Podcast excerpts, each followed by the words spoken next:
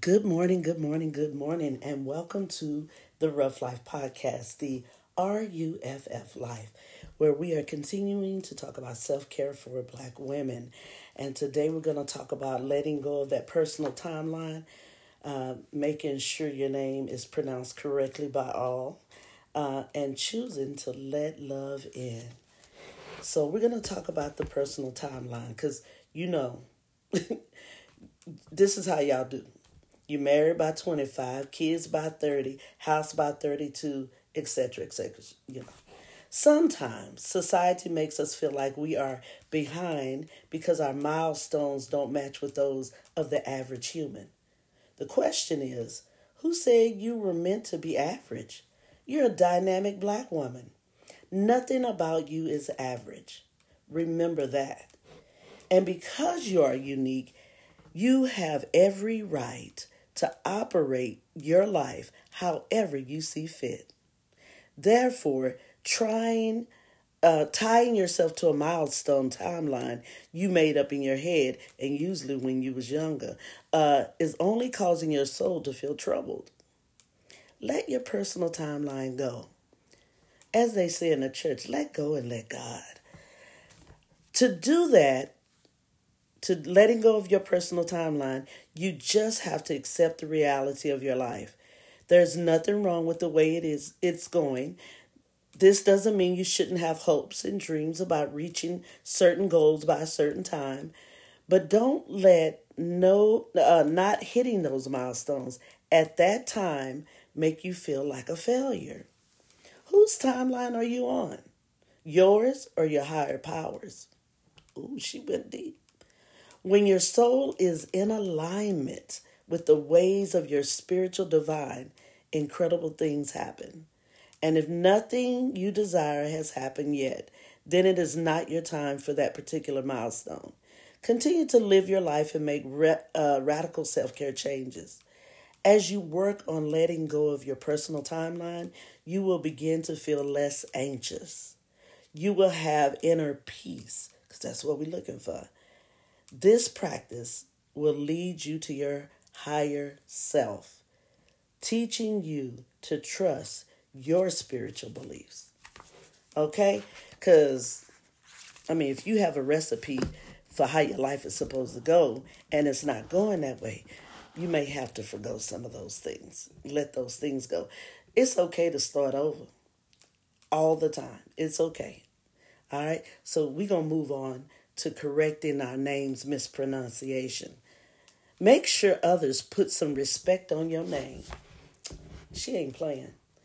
When someone mispronounces our name and refuses to try to say it correctly because they can't say it, this is a microaggression. Because we are black, they don't feel like our name is worth trying to pronounce. And you appeasing their inability to even try to say your name is right in with a trauma response. It's it's a trauma response. You don't want to cause trouble. Well, it's time to shake the table. For too long, black people have been discriminated against, turned down for jobs, and ridiculed because our names sound too black. Take back your name by unabashedly asking people to pronounce it correctly. Correctly.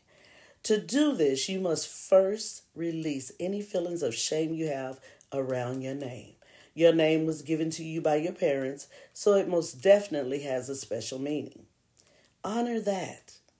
And if you want to beat the awkwardness around the way someone tries to pronounce your name, come up with a phonetic tip that will help them say it the right way. Asking others to say your name correctly is literally your birthright. Literally. Okay? So, going forward, as you meet new people, practice this exercise on your journey to radical self care.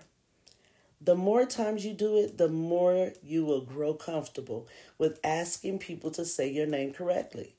This will help keep your spirit at peace because you're honoring the essence of who you are. Ooh, let me tell you something. I I hear her. I used to work at a job and it had a lot of uh, African people from the motherland, Nigerians, Kenya, um, what else? Uh, the Congo, all of these places, right? And then we had a group of people who were from the Philippines, and most of them were like in the nursing positions and stuff. Mm-hmm. And so when I would ask somebody, one of the nurses, I said, What's your name? She may say, Debbie. And I'm like, Is that your birth name? And she was like, No, but it's too hard to pronounce. I was like, No, it's not. it's not. Just tell people who your name, how your name uh, is pronounced, and make them practice that. Don't let people um, go around just saying anything about your name. Your name has some impact on you. Your your your parents gave you that for a reason. Okay? That's all I'm saying. Make people pronounce your name, okay? Do what you got to do, but don't let them off that easy, okay? And we're going to close this out right here by choosing to let love in. Ooh, that's a good one already. Sometimes it's hard to let love enter our spirit as a black woman. We already don't trust a lot of people because we always have to have our guard up to protect our well being. And when that wall is up, it can be hard to knock it down, especially if we're experience if we've experienced betrayal in friendships, romantic relationships, or family dynamics. However, allowing others to be vulnerable and accept love is beneficial to the wellness of our soul. To let love in, we must first examine why we have a hard time accepting love.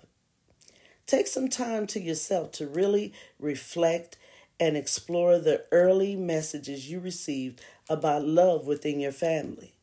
Was love conditional? Did you have to do something to earn it? Think about it. Once you're ready to let love in, you must practice being vulnerable with safe people. Start with opening up to friends and other loved ones you trust. Share something you have never told them. Ooh. It's important you choose safe people to be vulnerable with because the right people will react in a supportive and loving way. This will teach you that it's okay to accept love as you continue to develop on your radical self care experience. Choosing to let love in is a practice you'll have to work through almost every day. When we allow love into our lives, the barriers on our soul break. Love is the key to life. The more love you have, the happier you'll be. Go be vulnerable, sis. I like that. I like that one choosing to let love in. And listen, we know um, as adults that our heart may get broken. Um, it doesn't, the relationship doesn't go as we had planned. Uh, we see red flags at the beginning. Like, don't give up on love. Just because you found a couple of black, bad apples don't mean there's not a good one out there for you. So choose love. That's what I'm gonna say. Choose love and know this. That list you had, talking about who, what your man was gonna look like and all that. Mm-mm. Let that go with the timeline. Let that go. Women need and men need uh, different people at different times in their lives. They need different. Um, they need someone who is pouring into them as well as being poured into. So you need somebody to reciprocate what is being uh, given out.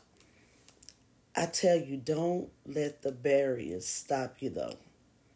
I watched a, um, a uh, catfish the other day, and it was one I hadn't seen.